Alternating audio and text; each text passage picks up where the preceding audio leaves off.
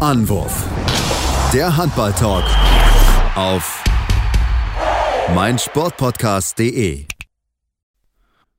Hallo und herzlich willkommen zu einer neuen Ausgabe von Anwurf, eurem Handball-Talk auf meinsportpodcast.de und auf Sportradio. Dort laufen wir jeden Montag von 13 bis 14 Uhr und heute wird es wieder Zeit, über die wichtigsten Themen zu sprechen und vor allem über ein kontroverses Ende in Stuttgart, worüber wir jetzt natürlich sehr, sehr genau sprechen werden. Natürlich wollen wir auch über die Top-Teams sprechen, denn dort gab es ein unglaubliches Spiel in Flensburg zwischen der SG und dem SCM, die sich nicht so mit Ruhm bekleckert haben. Das kann man schon mal vorwegnehmen. Zudem wollen wir reden über die Nationalmannschaften. Der Kader der Männer ist bekannt gegeben worden für das anstehende Nationalmannschaftsfenster und natürlich aber auch über die Frauen, die gegen Frankreich gespielt haben, zwei Testspiele und wir können schon mal ein bisschen verraten, das sah echt gut aus.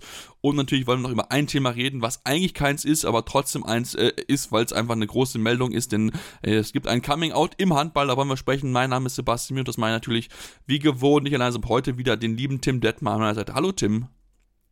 Ja, hallo Sebastian.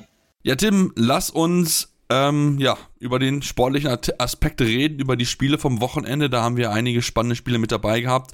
Lass uns mal den Blick werfen auf äh, das, die Partie in Göpping. Ne, wir haben Göpping gegen Gummersbach, Göpping noch nicht so richtig gut reingekommen. Wir haben es ja auch schon besprochen in den letzten Wochen. Und Gummersbach so ein bisschen ja, eine Überraschungsmannschaft, sind sehr, sehr gut gestartet und ja, hätten fast wieder einen Punkt mitgenommen, wenn nicht die Parade von Daniel Rebmann gewesen wäre, wäre es 29 zu 29 gewesen. Jetzt am Ende gewinnt Göpping. Gangbar knapp mit 29 zu 28, aber ich denke, wir können sagen, dass Gummersbach hier richtig, richtig viel Spaß macht und sich eigentlich sogar fast einen Punkt verdient hätte. Ja, durchaus. Also äh, es war ein ausgeglichenes Spiel, eigentlich komplett über 60 Minuten. Und ähm, ja, dann entscheiden eben so Kleinigkeiten. Und an sich war dieser letzte Angriff von Gummersbach auch wirklich sehr, sehr gut gespielt. Ähm, Köster mit dem Ball an den Kreis auf, auf Mappes. Und äh, ja, der scheitert am Ende dann an äh, Daniel Rebmann, du hast schon gesagt. Und ja, wie gesagt, an sich, ich glaube, er musste so, ist so ein bisschen außer, außer Balance gekommen, ähm, indem er den Pass erstmal abfangen musste und ein bisschen sich, sich bücken musste.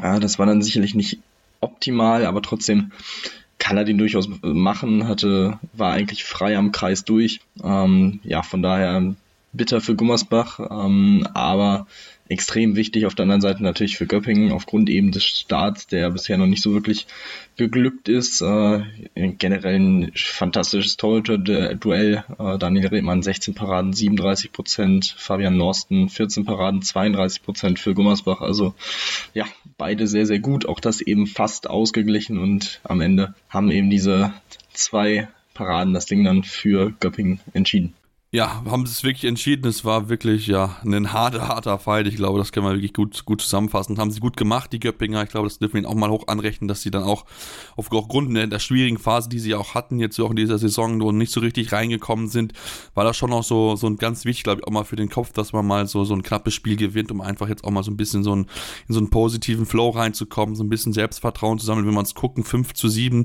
bisher die Punkteanzahl, Platz 10, das ist natürlich nicht so ganz die Ansprüche, die man in Göpping hat, aber ich glaube, ähm, jetzt mit diesem, mit diesem Sieg im Rücken, das kann man auf jeden Fall mit gut mitnehmen. Aber wie gesagt, Gummersbach, wirklich ganz, ganz viel Spaß. Ich erinnere, denke immer häufiger an die Mannschaft vom HSV vom letzten Jahr, die ja auch als Aufsteiger wirklich ja absolut unbeschwert aufgespielt haben und genau das machen auch die Gummersbacher weiterhin. Also von daher, das macht sehr, sehr viel Spaß. Ich habe sogar schon überlegt gehabt, äh, wenn die das wirklich gewonnen hätten, dann wäre das natürlich noch eine größte Story gewesen. Dann hätten die mehr, äh, dann wären die wirklich hier auf, auf äh, Platz 5. Also das wäre noch komplett, komplett wild. Jetzt Platz 7 ist immer noch eine richtig, richtig gute Leistung. Ähm, das spricht wirklich dafür, dass da Gott in Gummersbach sehr, sehr viel richtig gemacht wird. Viel richtig gemacht wird, wird natürlich auch beim THW Kiel. Ähm, Tim, haben gewonnen gegen den HSV Handball 40 zu 28 in einer Partie, die vor allem natürlich überschattet wurde von dem medizinischen Notfall von einem Zuschauer. Wir wünschen an der Stelle natürlich alles Gute an den guten Mann. Deswegen gab es eine große Pause zwischen den ersten, also zwischen den beiden Halbzeiten. Ähm, das ist natürlich nicht einfach für die Spieler, aber ähm, dem Spieler hat trotzdem Ab Abbruch getan. Ich meine, zur Halbzeit war es ja schon fast entschieden mit 21 zu 14. Ja, also Kiel hat es eigentlich so ab der ab Mitte der ersten Halbzeit das Zepter dann übernommen, nachdem Hamburg eigentlich sogar ein bisschen besser ins Spiel gekommen ist, nach acht Minuten auch mit zwei Toren vorne lag. Aber ähm, ja, eben dann bis zur Pause auch schon diese sieben Tore Führung. Äh, 37. Minute waren es dann schon neun Tore und da war es dann auch wirklich äh, entschieden. Dementsprechend, ja, souveräner Sieg für den THW, bleiben ohne Punktverlust nach sechs Spielen. ähm, und dementsprechend auch weiterhin an der Tabellenspitze. Und gut, ja, für, für Hamburg an sich, wie gesagt, jetzt bisher ich finde ich trotzdem ein solider Saisonstart mit äh, 6 zu 6 Punkten, drei Siege, drei Niederlagen und ähm, ja, wie gesagt, das ist jetzt, äh, dass es am Ende so deutlich wird, ist natürlich äh, etwas bitter, aber ähm, gut, kann in Kiel durchaus mal passieren. Ja, kann auf jeden Fall passieren. Ich meine, die haben ja auch wirklich so 20 Minuten gut mitgehalten. Ne? Nach 20 Minuten stand es ja 13 zu 10 und dann, ja gut, dann sind halt die Kieler davongezogen. Was dann natürlich auch einfach an diesen überragenden Torhüterleistungen liegt. Ne? Niklas Landin wieder mit 17 Paraden. Und wenn wir uns auf die Champions League natürlich drauf schauen, da haben sie auch gespielt unter der Woche, haben dort mit 34 zu 29 gegen Pix Hedgett gewonnen. Da war es halt Thomas Mirkwa, der halt überragend gehalten hat mit 17 Paraden. Also da haben sie wirklich aktuell ein richtig starkes Torhüter-Duo, was natürlich dann auch ein wichtiges Faustpfand einfach für sie, für für sie ist, Tim, wo man natürlich drauf aufbauen kann. Und wenn wir uns das Spiel auch mal gegen Celtic anschauen, das war auch in der ersten Halbzeit war es eine knappe Partie, aber sie behalten dann noch einfach dann noch die Coolness, bleiben dann noch ganz ruhig. Ne? Auch ein Harald Reinkind, der wirklich gut in Form ist, hat eine 7 gegen 7, 7 von 7 gegen Hamburg gemacht. Gegen Sedget waren es dann nicht ganz so stark, da waren es dann 5 von 9. Ähm, aber trotzdem, also er ist da wirklich eine ganz wichtige Rolle, nimmt er dort ein, aber natürlich aber auch die jungen Spieler wie ein Karl Walnius oder so. Also wirklich aktuell da ist es voll im Flow bei, äh, bei den Kielern, das kann man glaube ich nicht anders sagen, auch wenn es dann gegen Zellen natürlich nicht so gut gelaufen ist, aber man ist da glaube ich die richtigen Schlüsse hat man rausgezogen. Ja, äh, denke ich auch. Ähm, wie gesagt, bisher in der Liga ist es ja auch äh, ohne, ohne Makel ähm, vonstatten gegangen. Also von daher, das sieht schon, sieht schon gut aus. Ähm, vor allem, wenn man dann auch das Spiel gegen Hannover sieht, wo sie ja auch über 50 Minuten sich schwer getan haben, aber eben in diesen letzten 10 Minuten äh, wirklich sehr, sehr stark aufgespielt haben und dann auch wieder dieses typische Kieler Ding, wenn der Gegner den Fehler macht oder Fehler macht generell, ähm, dann sind sie da und nutzen sie konsequent aus und ähm, ja, das zeichnen sie schon aus. Wie gesagt, auch äh, was Valinius und Johansson bisher zeigen, ist schon wirklich sehr, sehr gut. Ähm, von daher, wie, wie schnell sie sich jetzt auch integriert haben und ja, wirklich hier in diesem Spiel Erik Jonsson äh, neben Reinkind auch mit sieben Toren bester Torschütze bei den Kielern. Das zeigt ja auch, ähm, ja, wie, wie schnell und wie, wie schnell wichtig sie sein können ähm, und sich auch an dieses Niveau äh, gewöhnt haben. Dementsprechend, ähm, ja, wirklich läuft es sehr, sehr gut für die Kieler momentan.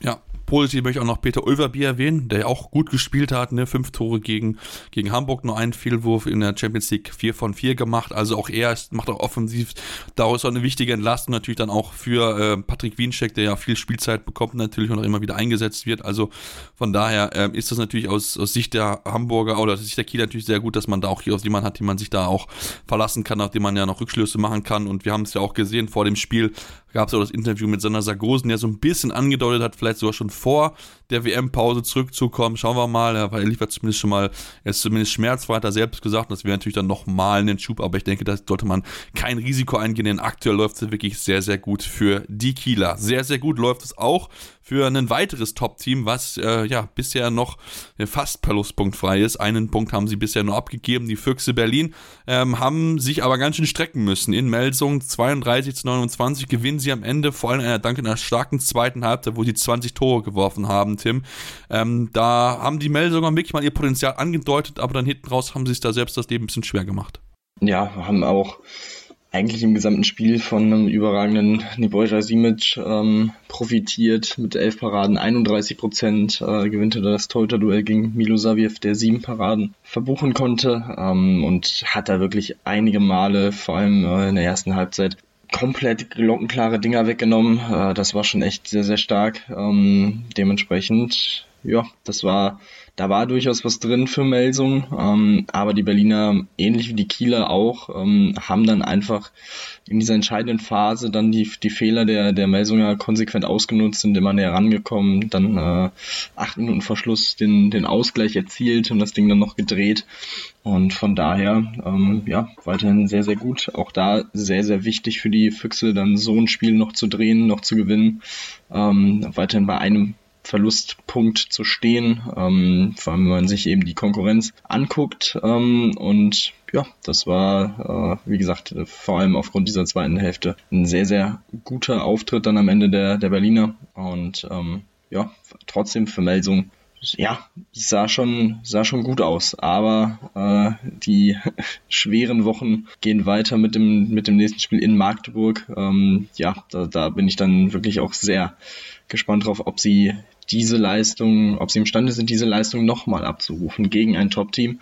Das ist halt eben so das, das Problem bei Melsung. Ähm, weiterhin die Konstanz in den Leistungen. Ähm, aber ja, das, das, dieses Spiel gibt zumindest so ein bisschen Hoffnung, dass man sich da jetzt äh, langsam findet. Und man muss ja auch sagen, ähm, dass sie ja trotzdem im Moment auch eine Personalsituation haben, die durchaus schwierig ist. Also moralisch ist jetzt auch noch verletzt für eine längere Zeit. Kühn fällt ja sowieso aus. Ähm, man hat sowieso schon genug Langzeitverletzte, auch aus der letzten Saison noch, äh, wie zum Beispiel Finn Lemke. Also ähm, dann so aufzutreten, das ist schon, ist schon aller Ehren wert. Ja, auf jeden Fall. Das ist äh, definitiv aller Ehren wert. Also das, äh, das ist wirklich sehr, sehr gut. Ähm, lasst uns dann noch auf jeden Fall so ein bisschen über Magdeburg sprechen, wo ja natürlich auch ein bisschen Verletzungssorgen ähm, ja mit dabei sind. Ähm, sie haben sich wirklich, wie gesagt, ich finde, sie haben sich gut gezeigt. Natürlich, das war jetzt auch mal so, so glaube ich auch ganz wichtig, so ein bisschen für die Moral zu sehen, okay, wir können ja eigentlich auch mithalten, auch wenn wir jetzt ein bisschen so Verletzungssorgen haben. Ähm, trotzdem natürlich bitte halt, dass du dieses Partie wieder verlierst und ich finde halt vor allem diese technischen Fehler, die du halt immer wieder machst, da fahre ich mich auch schon bei den Topspielen, die dort eigentlich mit dabei dabei sind, ähm, ja, warum machen sich solche Fehler immer und immer wieder? Also das ist ja schon, schon auch so ein bisschen eklatant, dass sie einfach diesen Fehlerteufel nicht rausbekommen. Ja, aber also ist ja mal so, einige Fehler sind halt eben auch von Spielern, also zum Beispiel vier technische Fehler von Casado, zwei von Malasinskas. Das sind halt beides noch Spieler, die noch relativ neu in der Mannschaft sind. Jetzt sechs Spiele, schön und gut, äh, ist schon eine gewisse Anzahl an Spielen zusammen, aber äh, dass da noch nicht alles hundertprozentig läuft, ist glaube ich auch klar, vor allem was dann auch die Kommunikation angeht und so weiter. Ähm, ich glaube, das ist dann durchaus ein Faktor dafür. Ähm, und dazu eben die Berliner, die auch natürlich eine sehr gute Abwehr stellen, ähm, ist dann auch nicht ganz so einfach, äh, da ein Spiel über ähm, fehlerfrei zu bleiben. Dementsprechend, ja, ähm, aber klar, das, das muss man abstellen, vor allem in diesen Spielen gegen, den, gegen die Top-Teams, um dann auch was Zählbares mitzunehmen. Das, äh, das stimmt auf jeden Fall. Ja, definitiv. Aber wie gesagt, das sollte auf jeden Fall dieses, dieses, äh, diese Leistung sollte schon auf jeden Fall Schub auch geben. Das kann man auf jeden Fall mitnehmen. Äh, wenn wir uns das mal gucken, diese Woche spielen sie jetzt gegen äh, Magdeburg. Das wird natürlich nicht einfacher, wenn wir uns natürlich das anschauen. Aber ich glaube, das man, kann man schon sehen, dass man auf jeden Fall da mitnehmen kann, dass man schon auch eine gute Mannschaft gestellt hat, dass man da schon noch auf jeden Fall erfolgreich sein kann. Da machen wir jetzt eine kurze Pause und wollen gleich über das überragende Spiel sprechen zwischen Magdeburg und der SG Flensburg-Handewitt. Das war eine tolle Partie, aber natürlich noch über viele weitere Themen. Deswegen bleibt dran hier bei Anruf, eurem Handball. Schatz, ich bin neu verliebt. Was?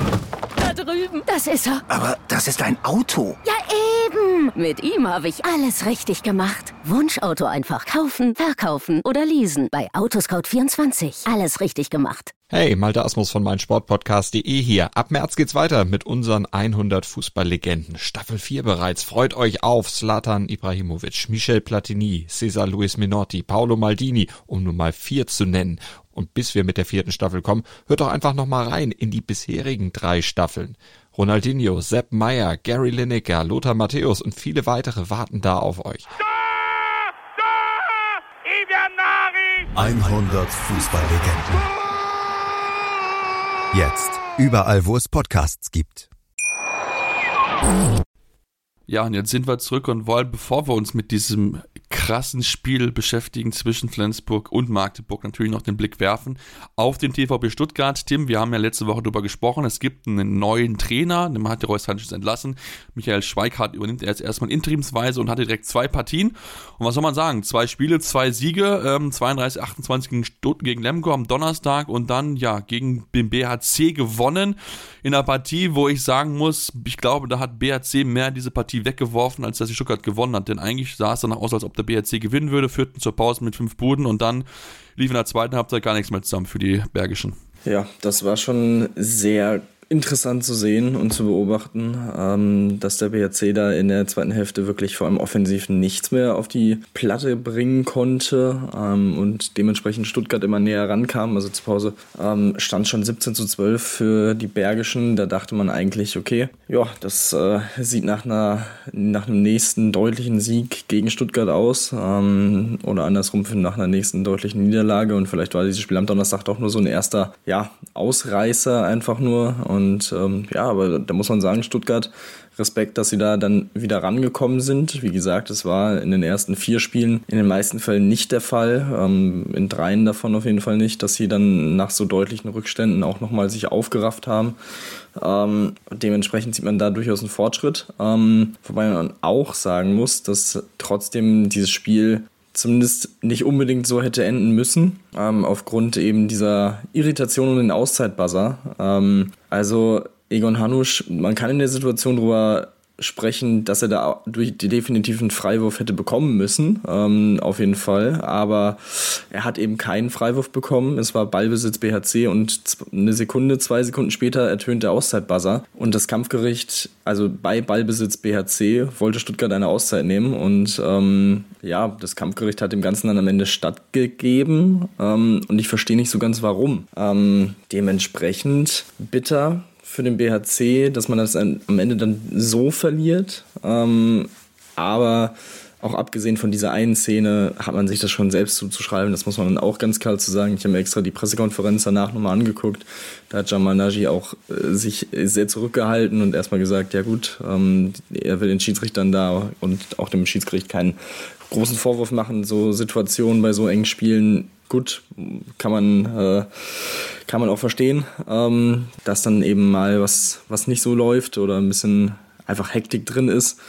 Aber nichtsdestotrotz, also dafür ist der Aushaltbuzzer doch da und ich finde, zumindest in, der, in den Highlights kommt man relativ klar hören, dass der Buzzer ertönt ist, als es klar war, der BHC hat den Ball und dann darf eben die, dieser Timeout nicht stattgegeben werden. Ähm, aber gut, äh, das Thema Schiedsrichter ist ein interessantes Thema, auch in dieser Saison wieder.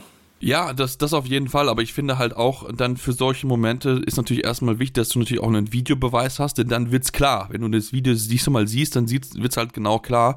Und ähm, ich bin, ich, ich weiß jetzt nicht, man hat es glaube ich nicht gelesen oder nichts, glaube ich, dazu gesagt geworden, aber ich hätte eigentlich als, als BHC hätte ich dagegen Einspruch eingelegt, weil eigentlich ist dann in der Situation dann der Ball weg und das ist ja quasi dann ein Eingriff in das Ergebnis oder nicht? Weil ich meine, wenn du 10 Sekunden vor Schluss 26, 26 und du hast dann ja Ballbesitz, klar natürlich den mal 10 Sekunden nochmal nachzuspielen, wahrscheinlich schwierig, aber ähm, zumindest ist dir ja quasi fast eigentlich ein Punkt geraubt worden, vielleicht ja sogar zwei durch diese Entscheidung und ähm, ja, also natürlich Schiedsrichterteam ist auf jeden Fall diese Saison auf jeden Fall ein, ein größeres, da bin ich auch absolut bei dir, ähm, aber ähm, ja, ich finde halt, also äh, wir müssen darüber auf jeden Fall wieder über den Videobeweis sprechen, müssen aber natürlich aber auch darüber reden, dass man halt dann halt auch in, in solchen Phasen dann auch einfach, äh, ja, dann auch ein bisschen mehr Fingerspitzengefühl hat, dann müssen auch das Kampfgericht muss wachsamer sein in solchen Momenten, das darf man auch nicht vergessen, die müssen dann auch genau einfach erkennen können, okay, dann auf diese Uhr, um diese Spielzeit wurde der Buzzer gedrückt und dann, ja, dann ist es halt dann nicht so gewesen, dann ist, kann man ja nachgucken, zu dem Zeitpunkt war halt nicht mehr der Ballbesitz bei Stuttgart, also,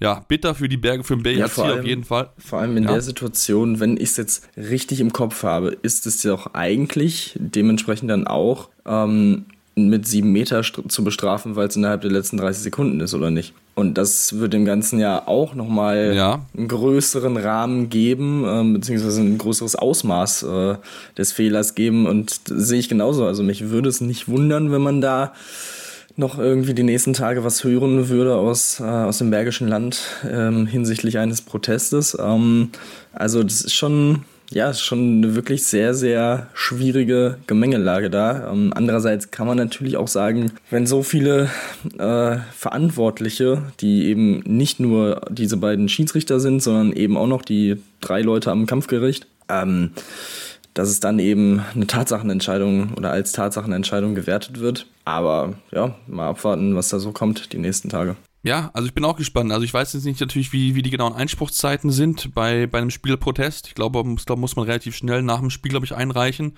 ähm, weil du es dann auch in den Spielberichtsbogen unterschreiben musst. Deswegen äh, schauen wir mal, was dort passiert, weil wie gesagt, eigentlich ähm, ist dann natürlich, gerade wenn du dieses, dieses falschliche Benutzen des äh, Buzzers ja, wie es in dem Fall ja gewesen ist, ähm, kann man ja dann auch drüber reden, dass dann halt natürlich auch ähm, in solchen Fällen dann auch dagegen entschieden, also dass dann wirklich dann auch die Meter entschieden ist und dann kann es halt, dann sind halt zwei Punkte, die dann weggenommen werden. Also äh, bin mal sehr gespannt gespannt, was da vielleicht noch in, den, in diesen Tagen jetzt noch dann folgt dazu. Aber auf jeden Fall muss man drüber reden, denn ja auch in Melsung gab es ja auch so ein bisschen Irritation um den Buzzer, wo man dann aber auch, wo es ja keine Aussage gegeben wurde, weil das wohl irgendwie unabsichtlich passiert ist in der Partie. Ähm, aber auf jeden Fall ist es jetzt schon, ist es an diesem Wochenende zweimal der Fall gewesen, dass halt der Buzzer halt ähm, nicht dafür eingesetzt wurde, wofür eigentlich dann also richtig, richtig, richtig eingesetzt wurde. So ist, glaube ich, richtig.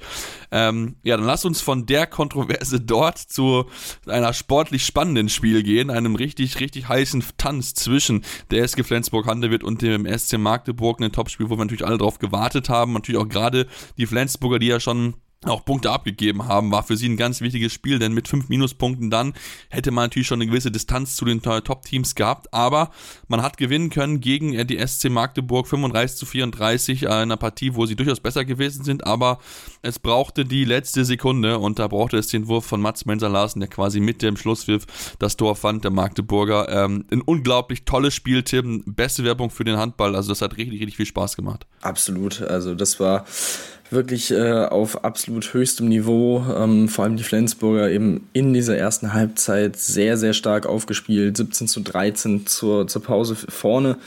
Ähm, nach der Pause kommt Magdeburg dann eben ran, schafft es aber auch nie frühzeitig den Ausgleich zu machen, sondern eben erst beim 34, 34 oder 33, 33, also relativ spät im Spiel. Ähm, was Bennett dann auch gesagt hat, wenn wir das, wenn wir da den Ausgleich vielleicht früher schaffen, können wir das Ding so ein bisschen in eine andere Richtung lenken. Ähm, aber so führt Flensburg eigentlich über die gesamte Spielzeit und hat es deswegen, finde ich, auch wirklich minimal eben dieses eine Tor mehr verdient. Und ja, Metzmenser Larsen unglaublich, 8 von 10, ein Assist, auch Emil Jakobsen 12 von 12. Ähm, also das war waren die beiden prägenden Figuren auf Flensburger Seite. Ähm, sicherlich, also das war ja extrem wichtig für Flensburg natürlich, ähm, die jetzt alles in einem bei den drei Minuspunkten bleiben. Ähm, Magdeburg mit der ersten Saisonniederlage in der Bundesliga und äh, ja, das Ganze ja dementsprechend weiterhin eng oben an der Spitze. Ähm, mit den ersten sechs, die nur drei Punkte trennen. Also ja, wirklich perfekt für, für die Lage in der Liga, glaube ich, dass dieses Spiel äh, so ausgegangen ist. Ja, definitiv. Und äh, dass dann auch die Magdeburger dann auch ein bisschen ihren unbesiegbaren Nimbus dann auch in der Bundesliga so ein bisschen verloren haben. Ne? Mit 10 zu 2 Punkten sind sie jetzt da und haben jetzt nicht mehr, ein bisschen früher jetzt im Vergleich zur vergangenen Saison die erste Saisonniederlage in der Bundesliga kassiert. Aber das hat halt auch wieder gezeigt, wie ich finde, dass halt die Magdeburger halt noch nicht so diesen hundertprozentigen Flow wie im vergangenen Jahr sind, dass sie einfach so, so immer wieder so Phasen dabei haben, wo du eigentlich denkst, okay, wo ist diese, diese Lockerheit aus dem vergangenen Jahr hin? Ich meine, klar, um irgendeine Magnusson wieder einen guten Tag gehabt mit 7 von 10, das kann man ja schon vor uns was ausgehen, dass er der beste Werfer auf Seite der Magdeburger ist, aber auch Mich äh, Michael Darmgard endlich mal mit einer guten Leistung, 7 von 11. Also da gab es schon eine gute Leistung, aber dann muss man auch sagen, dass dann auch äh, wichtige Bälle halt nicht reingemacht wurden. Jetzt erinnert sich an den Tempo-Gegenstoß von Lukas Mertens, wo er frei vor Buric ist in einer Minute vor Schluss und wo halt an Buric scheitert, der das sehr, sehr gut natürlich auch gemacht hat, definitiv, aber trotzdem, solche Würfe musst du dann halt auch dann nutzen, musst dann halt gucken, dass du halt deine Chancen möglichst hochprozentig nutzt. Wenn wir uns das anschauen, ähm, in dem Spiel 65% Wurfquote, das ist gut, aber auch wenn du sechs, aus 76 Prozent auf Seiten der Flensburger, dann ist das halt nochmal dieses, dieses bisschen, dieses Mühe besser und ähm, auch wieder Torhüterleistung ist, finde ich, für mich in Magdeburg aktuell ein großes Thema. Sowohl Portner als auch Jensen schaffen es bisher nicht, konstant wirklich auf einem hohen Niveau zu sein. Die haben immer mal Spiele, wo sie gut sind, ja, aber halt nicht auf so einem konstant hohen Level, wo du halt weißt, okay, nee, dieser Spiel hat mindestens eine Quote von 30 Prozent. Jetzt wieder acht Paraden im Vergleich, da hat äh, alleine mit Kevin Müller ja schon zehn Paraden. Also ähm, da ist mit Sicherheit auch noch, auch noch etwas, wo man dran arbeiten muss, wo man auch gucken muss, wie man die Torhüter ein bisschen besser unterstützen kann, weil man braucht eine tote Leistung einfach in so einem Spiel, um zu gewinnen. Das haben halt die Flensburger dann natürlich dieses kleine Stückchen dann mehr gehabt. Zumal ja auch noch einer ein bisschen extra motiviert gewesen ist, denn Tim vor dem Spiel wurde noch bekannt, dass Kevin Müller seinen Vertrag bis 2027 verlängert hat. Also wird er dann wahrscheinlich seine Karriere in Flensburg beenden. Ja, davon würde ich jetzt mal ausgehen. Ähm, er wird 2027, glaube ich, 38 sein. Ähm, gut, gibt Torhüter, die auch noch äh, mit einer 4 vorne dran äh, gespielt haben, aber ähm, ja, ob das dann äh, unbedingt das Ziel von ihm sein wird oder äh, ja, wird man dann sehen, aber ich glaube auch, das ist ein klarer Fingerzeig, ähm, hat er ja auch gesagt, dass er sich einfach sehr, sehr wohl fühlt ähm, und ja, dementsprechend für die Flensburger natürlich ein absoluter, absoluter Coup, dass sie ihn jetzt so lange binden können und äh, ja, dementsprechend wirklich äh, alles in allem für beide Seiten, glaube ich, absolut, äh, absolut verständlich, dass man sich dazu jetzt äh, ja, entschlossen hat. Ja, definitiv. Also für mich auch nur absolut logisch. Ja, dann würde ich sagen, machen wir jetzt noch eine kurze Pause und kommen dann gleich zurück. Dann gibt es noch genug weitere Themen. Und natürlich noch schauen auf die European League, auf eine neue Änderung des, äh, des European Rankings über Nationalmannschaft und natürlich auch über die Frauen, die ja gespielt haben, ihre Testspiele vor der EM. Deswegen bleibt dran hier bei Anwurf, eurem Handball-Talk. Schatz, ich bin neu verliebt. Was? Da drüben. Das ist er. Aber das ist ein Auto. Ja, eben. Mit ihm habe ich alles richtig gemacht. Wunschauto einfach kaufen, verkaufen oder leasen. Bei Autoscout24. Alles richtig gemacht. Ja, und dann lass uns auch doch direkt bleiben, wenn wir wieder zurück sind bei den Magdeburgern, denn auch sie waren ja aktiv in der Champions League gegen Paris Saint-Germain gespielt. Eine Partie, wo wir natürlich mit Spannung drauf geschaut haben, weil es vielleicht auch so eine Partie ist, die vielleicht auch entscheidend sein können für den, für den Gruppensieg und für die ersten zwei Plätze natürlich. Und was müssen wir sagen, Tim? Es war eine deutliche Angelegenheit für die Franzosen. Sie gewinnen 29 zu 22 in der Partie, wo sie eigentlich nie richtig in Gefahr waren, diese Partie zu verlieren, denn Magdeburg hat überraschend schwach gespielt. Da, das war nochmal, also das war wirklich sehr, sehr, ja, also ich war wirklich überrascht, wie schlecht sie dort gespielt haben, weil damit habe ich überhaupt nicht gerechnet. Ja, ich, also man hat schon lange nicht mehr ein Team gesehen, das die Magdeburger Offensive so im Griff hatte wie Paris an diesem Abend und das war schon. Was ich vor allem, was ich vor allem so krass fand, ist, wie stark die, die Abwehr halt diesen, diese schnellen Spieler im Griff hatte. Also damit ich überhaupt nicht gerechnet, dass so ein Christopan so schnell auf mm. den mhm. Beinen sein kann. Ja, absolut. Und äh, so konnten sie dann halt auch immer wieder äh, einfache Tore auch erzielen. Ähm, sind da wirklich, ähm, ja, haben es einfach wirklich sehr, sehr gut gemacht. Mm, und dementsprechend auch absolut verdient, auch in der Höhe. Ähm, also dass Magdeburg mal nach 47 Minuten nur 15 Tore wirft, also ich glaube, das ist in den letzten anderthalb Jahren, zwei, drei Jahren gefühlt äh, nie vorgekommen. Also es war schon echt eine, eine absolut starke Leistung von Paris und auf der anderen Seite einfach auch eine sehr, sehr schwache von Magdeburg. Auch hier das Thema Torhüter. Ähm, Portner 6 Paraden 23 Prozent, Jensen 2 Paraden 18 Prozent, ähm, auch wenn davon einer wirklich ein sehr, sehr starker äh, weggenommener Tempo-Gegenstoß war, aber das, das reicht dann eben nicht, wenn auf der anderen Seite Janik Rehn bei seiner Rückkehr 11 Paraden hat und 34 Prozent hält. Ähm, von daher, ja, wie gesagt, äh, absolut verdienter Sieg für Paris und äh, eine sehr, sehr schwierige Woche für die, für die Magdeburger eben mit der Niederlage in der Champions League, dann die erste Niederlage in der Bundesliga. Und äh, ja, das Programm äh, wird, ja, wird ja nicht weniger äh, in den nächsten Wochen. Jetzt erstmal gegen Plotzk äh, in der Champions League, dann direkt drei Tage später eben das Spiel gegen Melsung, was wir schon angesprochen haben. Und äh, ja, das ist jetzt äh, natürlich auch eben die Kehrseite der Medaille. Das wusste man ja auch, dass es eben belastungstechnisch dann auch schwer wird. Ähm, aber ja, äh, ich glaube, das vor allem das lag im, im, im Spiel gegen Paris nicht unbedingt daran, sondern einfach an der schwachen Gesamtleistung an dem Tag. Wollte ich auch gerade sagen. Also, das lag mit Sicherheit jetzt nicht daran, aber das ist halt etwas, wo man, wenn man halt erfolgreich ist und natürlich dann auch Champions League spielt, wo man sich halt einfach daran gewöhnen muss, dass man jetzt einfach wirklich Spieler hat, die jetzt Schlag auf Schlag kommen.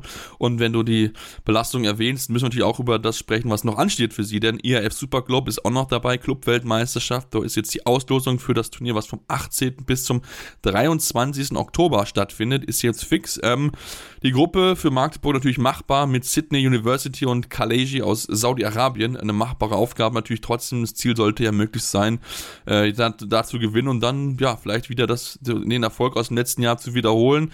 Aktuell glaube ich noch nicht so ganz dran, Tim. Ja, muss man mal abwarten, äh, wie das Ganze abläuft. Äh, also generell vier Dreiergruppen.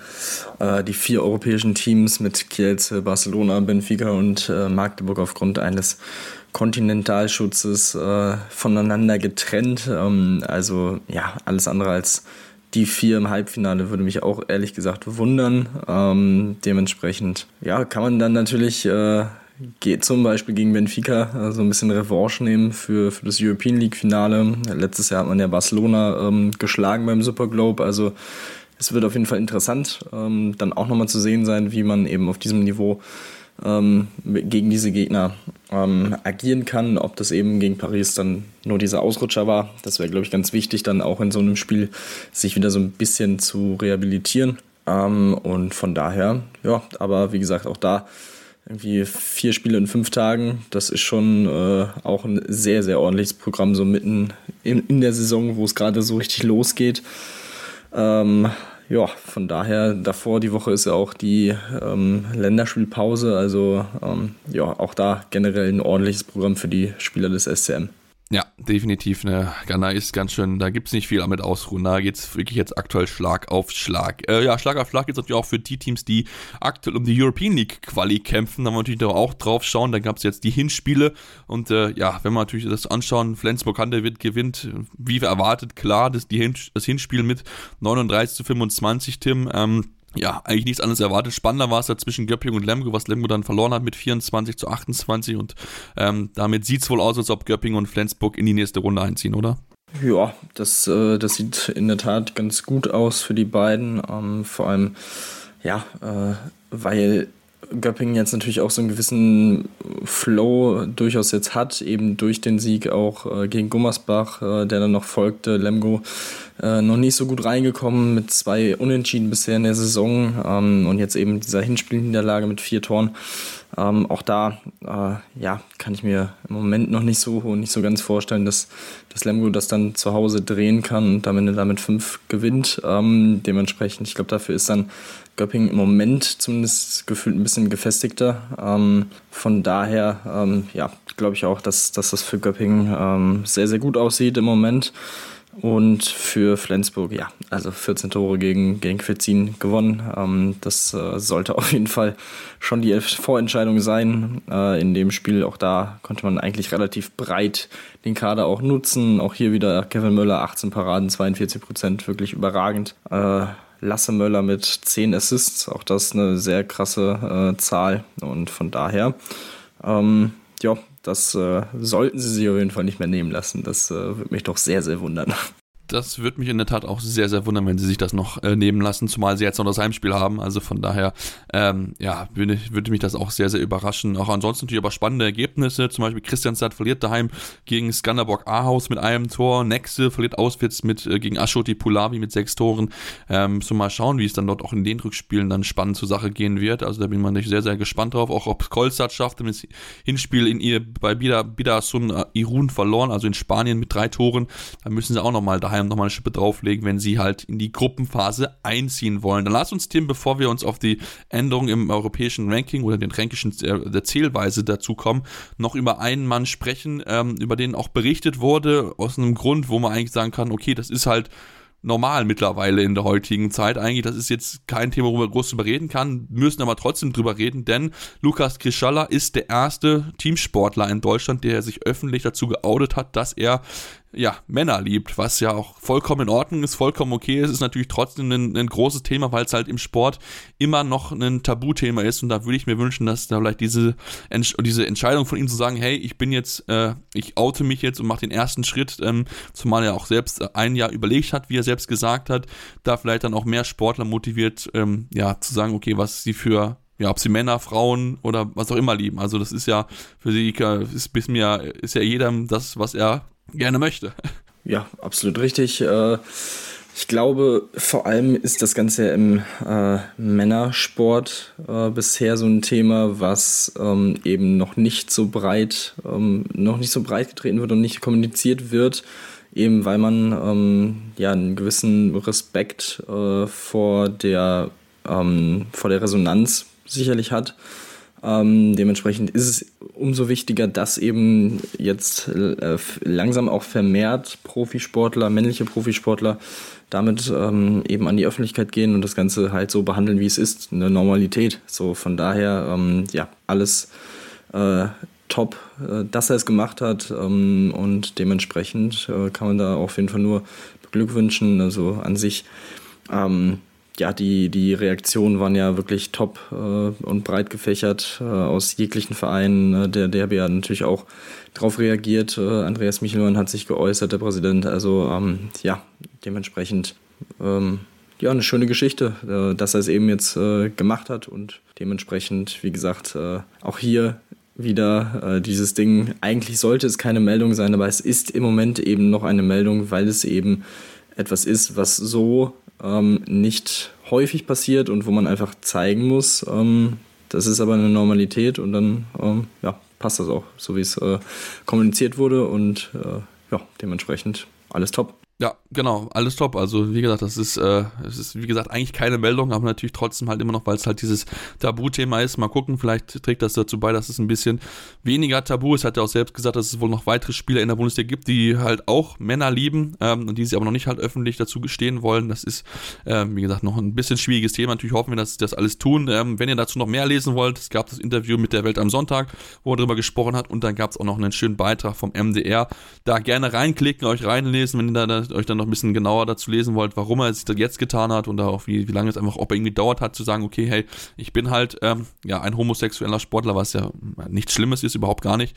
Deswegen äh, gerne dort reinklicken und dann lass uns dem jetzt zu dem von mir angekündigten Nations Ranking kennen. Wir kennen ja dieses, diesen UEFA-Koeffizienten ich kenne es auch im Handball, dieses Ranking, okay, wie, wie viele Plätze bekommst du?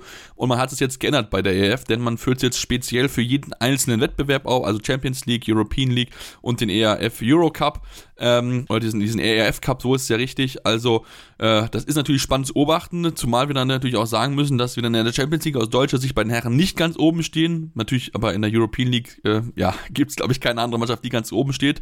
Aber überraschend, Portugal auf Platz zwei hinter uns. Ja, äh, sicherlich in der European League auch so ein bisschen da daher ähm, geschuldet, dass, dass Benfica natürlich der aktuelle Titelträger Klar. ist und auch Sporting in der letzten Saison ja auch sehr, sehr gut äh, performt hat.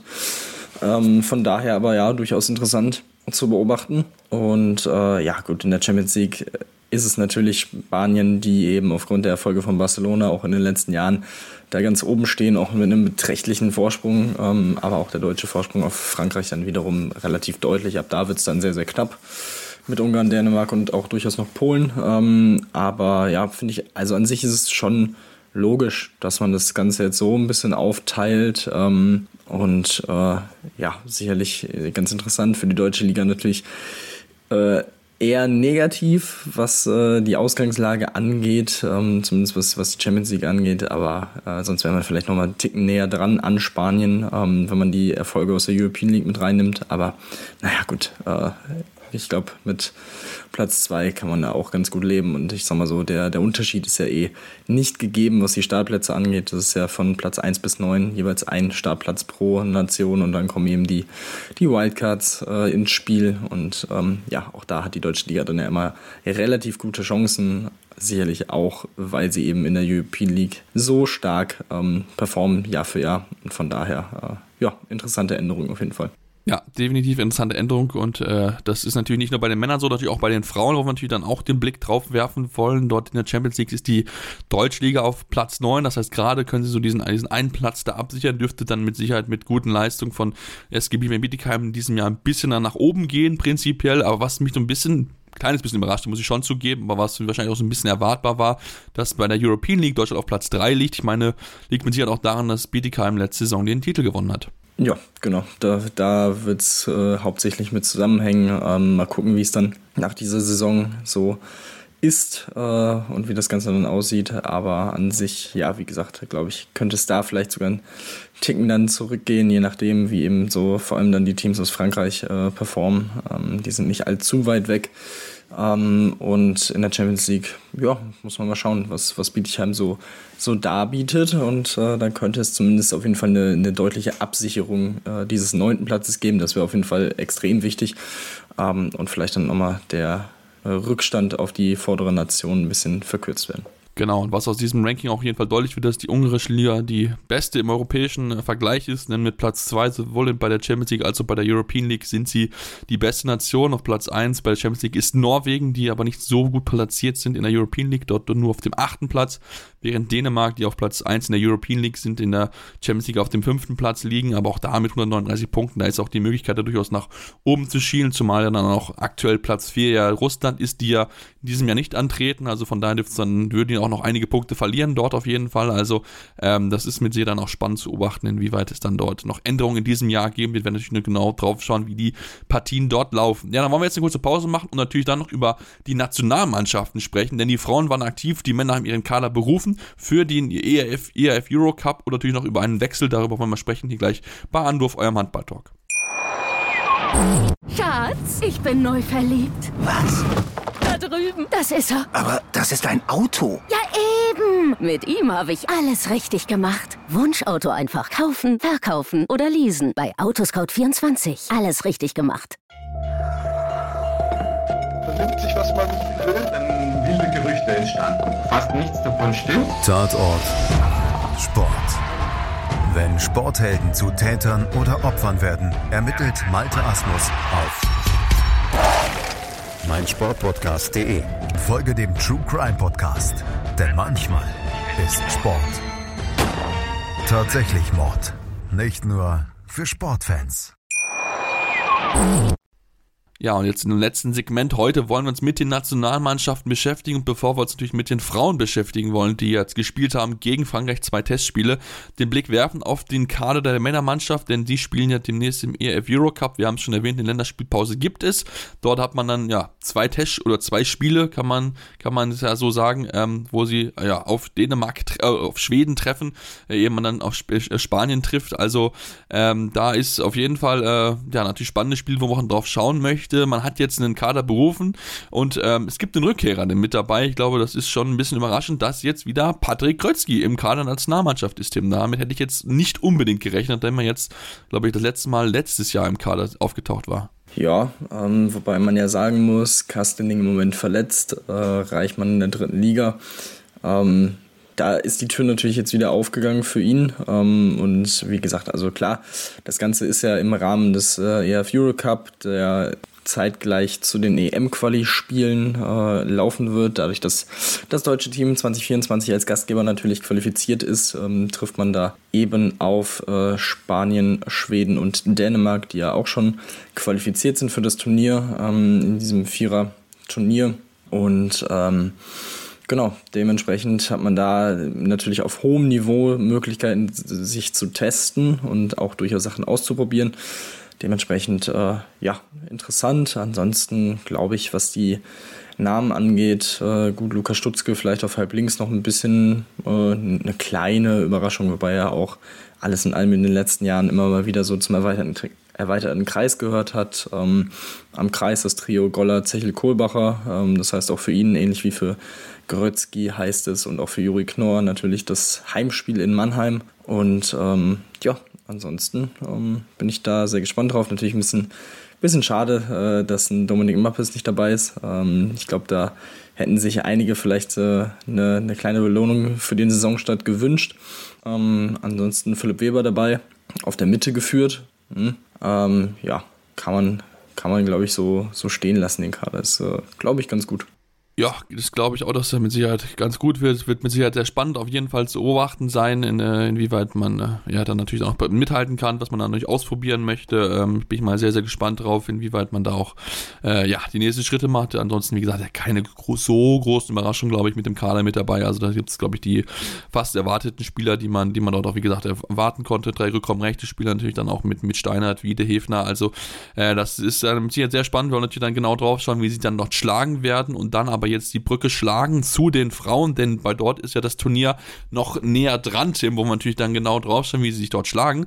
Und ähm, ja, die zwei Testspiele gegen Frankreich machen schon so ein bisschen Hoffnung, ne? wenn man uns anguckt. Das erste, die erste Partie haben sie knapp verloren mit 31 zu 34, dann das zweite Spiel 29 zu 30 aus ihrer Sicht. Also das sind gute Spiele gewesen, die ja schon noch ein bisschen Hoffnung schön, dass man dann auch vielleicht dann noch mithalten kann bei der EM und ein bisschen überraschen kann. Ja, vor allem ähm, auch auf französischer Seite wurde nach dem ersten Spiel ähm, ja, sehr viel Lob herausgegeben für die deutsche Mannschaft und ähm, ich finde es auch sehr, sehr beeindruckend ähm, zu sehen, dass sie sich ähm, doch schon deutlich weiterentwickelt haben. Ähm, unter Markus Gaugisch auch in dieser kurzen Zeit, die er jetzt das Team äh, unter seinen Fittichen hat und das ist schon echt ähm, wirklich sehr, sehr stark. Ähm, auch, dass man sich ähm, ja, in, der, in der ersten Halbzeit des, des ersten Spiels nach einer ja, kurzen Schwächephase Mitte der ersten Halbzeit, wo sich Frankreich auf vier absetzen konnte, eben nicht, ähm, ja, nicht den Kopf hängen lässt, sondern dranbleibt, mit einem 3-0-Lauf antwortet nach einer Auszeit und ähm, eben so Frankreich wirklich fast über 60 Minuten stressen kann. Ähm, ja, man kann dann äh, sich auf drei Tore sogar absetzen, ähm, verpasst dann äh, aufgrund eines 5 zu 0 Laufs am Ende der Franzosen sich dafür zu belohnen, ähm, weil man dann auch da in beiden Spielen in der Schlussphase dann so ein bisschen dann noch dieses Alte drin hatte, ähm, dass man dann vielleicht ja so ein bisschen äh, ja, mit der Situation nicht so ganz umgehen konnte, dass man eben Frankreich am Rande einer Niederlage hatte. Man führt, mit einer Führung in die Crunch-Time geht. Ähm, aber gut, am Ende spielst du halt auch gegen, gegen den Olympiasieger und WM-Zweiten in Frankreich von einer auch absolut an beiden Tagen fantastischen Kulisse äh, in Metz und Nancy. Also ähm, ja, dementsprechend wirklich, da, da kann man absolut viel Positives mitnehmen. Ähm, hat, wie gesagt, auch noch ein paar Sachen dabei, ähm, die, man, äh, die man eben ja, verbessern kann, ähm, was ja auch gut ist dass man das weiß. Ähm, Kati Filter im Tor in beiden Spielen wirklich wieder überragend. Also diese Konstanz, die sie auch auflegt, zurzeit ähm, auch in der dänischen Liga ja auch einige Performances schon gehabt, die, die wirklich sehr, sehr gut waren. Ähm, also ja, auch das ist natürlich ein, ein, absoluter Faktor für so ein Turnier dann. Ähm, von daher, ähm, wie du schon gesagt hast, ich glaube, das gibt auf jeden Fall gute Hoffnung, dass man ja auch schon in dieser wirklich äh, sehr unangenehmen Vorrundengruppe ähm, eine sehr, sehr gute Rolle spielen kann und da dann auch eben wichtige Punkte mitnehmen kann.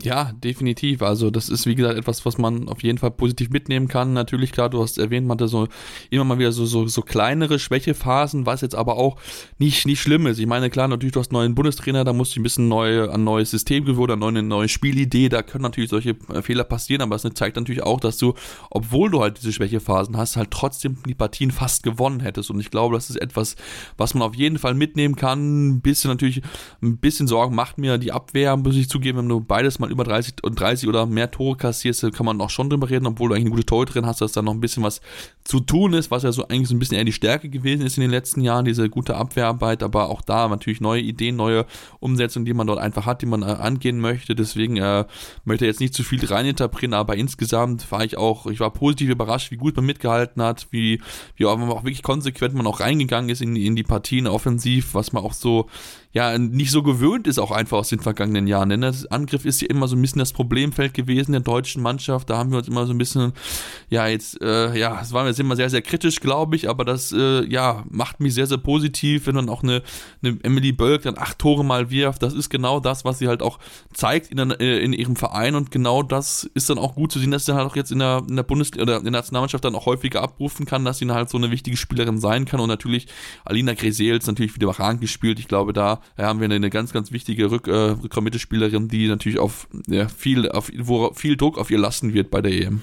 Ja, und äh, ein Thema, was ja über die letzten Jahre immer äh, ein Problemfeld war, waren die Außenpositionen und auch da vor allem, also vom, vom ersten Spiel habe ich die Zahlen grob zumindest im Kopf und ich meine, es waren vielleicht zwei Fehlwürfe und aus wirklich einigen Versuchen ähm, einige sehr, sehr gute Sachen dabei gewesen. Also auch das wird extrem wichtig sein, dass man dieses Niveau dann auch erhalten kann oder ins Turnier ähm, mitnehmen kann.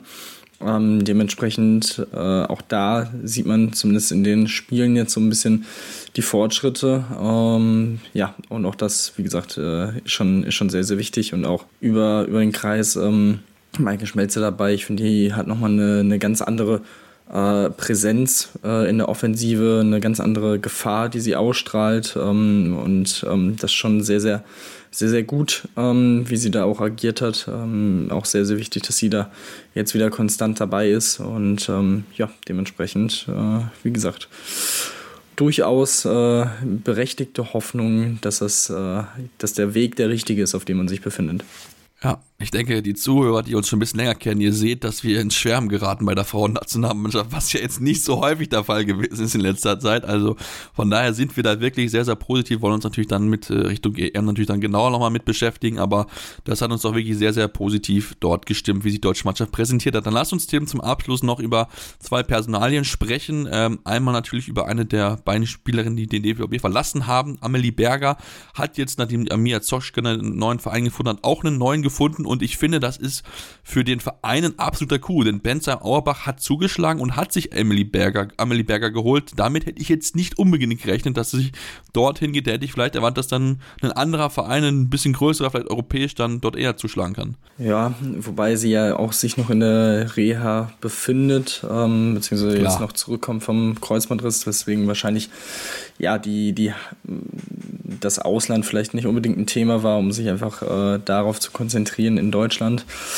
Ähm, aber ja, für, für Bensheim auf jeden Fall wirklich sehr, sehr stark. Ähm, haben damit natürlich auch auf die Verletzung von Sarah Decker ähm, reagiert. Ähm, jetzt erstmal ein Vertrag bis nächsten Sommer für, für Berger und ähm, dementsprechend, ja, schauen wir mal, wie, wie das Ganze wie das Ganze so, so abläuft und wann sie dann wieder komplett fit sein wird, ähm, um, um der Mannschaft dann auch zu helfen. Ähm, von daher, aber ich sag mal so, dann, da ist die Hoffnung dann wahrscheinlich schon groß, dass es äh, eher früher als später passiert, wenn sie eben auch eine direkte, ähm, als direkter Ersatz geholt wird, um, um eine weitere verletzte Spielerin zu, ähm, zu ersetzen. Dementsprechend äh, ja, kann man da, glaube ich, äh, auch guter Dinge sein, dass wir sie dann auch bald wieder äh, auf, der, auf der Bahn flitzen sehen. Ja, das hoffen wir doch auf jeden Fall sehr und wünschen natürlich dann noch alles Gute noch in der ja, restlichen Reha-Zeit und natürlich, dass sie dann möglichst schnell dann auch wieder auf dem Feld ist. Eine weitere Spielerin hat die Bundesliga verlassen hingegen, Martinez Wendberget. Er war ja gewechselt in diesem Sommer zur äh, Sportunion Neckarsulm, dort auf links außen die Norwegerin, hat sich jetzt aber schon nach wenigen Monaten entschieden, zurückzugehen in die Heimat, hat wohl großes Heimweh gehabt. Ähm, die 21-Jährige hat deswegen den Vertrag aufgelöst mit Neckarsulm und wird jetzt zurückkehren zu ihrem Heimatverein oder ihrem Jugendverein Stormer Handball. Ähm, natürlich sehr bitter für die, für die Neckar-Sulmerin, jetzt so eine Spielerin noch zu verlieren, wollte eigentlich eine wichtige Rolle einnehmen, hat ja auch gute Ansätze definitiv gezeigt, aber das zeigt dann natürlich auch, dass, dass so ein Sprung auch gerade in jungen Jahren natürlich auch dann noch nicht so ganz einfach ist, ähm, dass man sich dann natürlich auch da an was Neues gewöhnen muss und das ist ja dann scheinbar nicht, nicht ganz gut gelungen. Ich wünsche natürlich trotzdem alles, alles Gute, Tim, denn ähm, man muss sich ja wohlfühlen da, wo man spielt. Ja, absolut. Äh, sehr, sehr bitter, glaube ich, dann einfach für beide Seiten. Das ist äh, ja, da, da es da keine Lösung, äh, keine andere Lösung mehr einfach zu finden war, ähm, als eben diese Vertragsauflösung. Und äh, ja, ich glaube, dann ist es auch schon relativ äh, ja, bezeichnend, dass sie dann eben zu ihrem Jugendverein wieder zurückgeht, äh, zu Storhammer. Ähm, das, das zeigt ja auch eben, dass, ja, dass sie da äh, genau weiß, was sie hat und dass sie sich da wohlfühlen wird. Und ich glaube, das ist dann eben auch ähm, der, der richtige Schritt für sie. Ähm, von daher ähm, ja, war, war der Schritt nach Deutschland vielleicht äh, oder generell ins Ausland für sie ein Ticken zu früh. Ähm, aber gut, dann äh, muss man es ja jetzt auch nicht irgendwie länger hinziehen oder versuchen zu erzwingen, ähm, wenn sie da jetzt schon relativ klar weiß, ähm, das ist nicht das, was ich äh, gerade brauche, dann äh, sollte man das auf jeden Fall auch so respektieren. Genau, definitiv. Da wünsche ich mir trotzdem alles Gute. Vielleicht äh, sehen wir sie irgendwann nochmal in der Bundesliga, aber natürlich auch vielleicht in europäischen Wettbewerben. Und ja, damit sind wir auch am Ende unserer heutigen Ausgabe angekommen. Wir hoffen, euch, euch hat es gefallen. Wenn es euch gefallen hat, dürft ihr uns gerne eine Rezension schreiben bei iTunes oder Spotify. Gerne 5 Sterne, auch gerne konstruktive Kritik. Was können wir besser machen? Woran können wir arbeiten? Uns natürlich auch gerne Themenvorschläge schicken über unsere Social Media Kanäle, Facebook, Twitter, Instagram. Dürft ihr uns gerne schreiben, mit uns in Kontakt treten, uns eure Meinung natürlich auch mitteilen zu bestimmten Themen, uns Wünsche einfach mitteilen. Da freuen wir natürlich natürlich uns über jede Nachricht. Ähm, und ja, dann gibt es uns dann demnächst wieder hier zu hören. Nächste Woche wollen wir natürlich darüber sprechen, über ja, das, was in dieser Woche passiert ist. Wir natürlich genau drauf schauen und dann hören wir uns nächste Woche wieder hier bei Anwurf, eurem Handball-Talk. Anwurf. Der Handball-Talk auf meinsportpodcast.de. Schatz, ich bin neu verliebt. Was? Drüben. Das ist er. Aber das ist ein Auto. Ja, eben. Mit ihm habe ich alles richtig gemacht. Wunschauto einfach kaufen, verkaufen oder leasen. Bei Autoscout24. Alles richtig gemacht. Wie baut man eine harmonische Beziehung zu seinem Hund auf? Puh, gar nicht so leicht. Und deshalb frage ich nach, wie es anderen Hundeeltern gelingt, beziehungsweise wie die daran arbeiten. Bei Iswas Dog reden wir dann drüber. Alle 14 Tage neu mit mir, Malte Asmus und unserer Expertin für eine harmonische Mensch-Hund-Beziehung, Melanie Lippisch. Ist was, Dog? Mit Malte Asmus. Überall, wo es Podcasts gibt.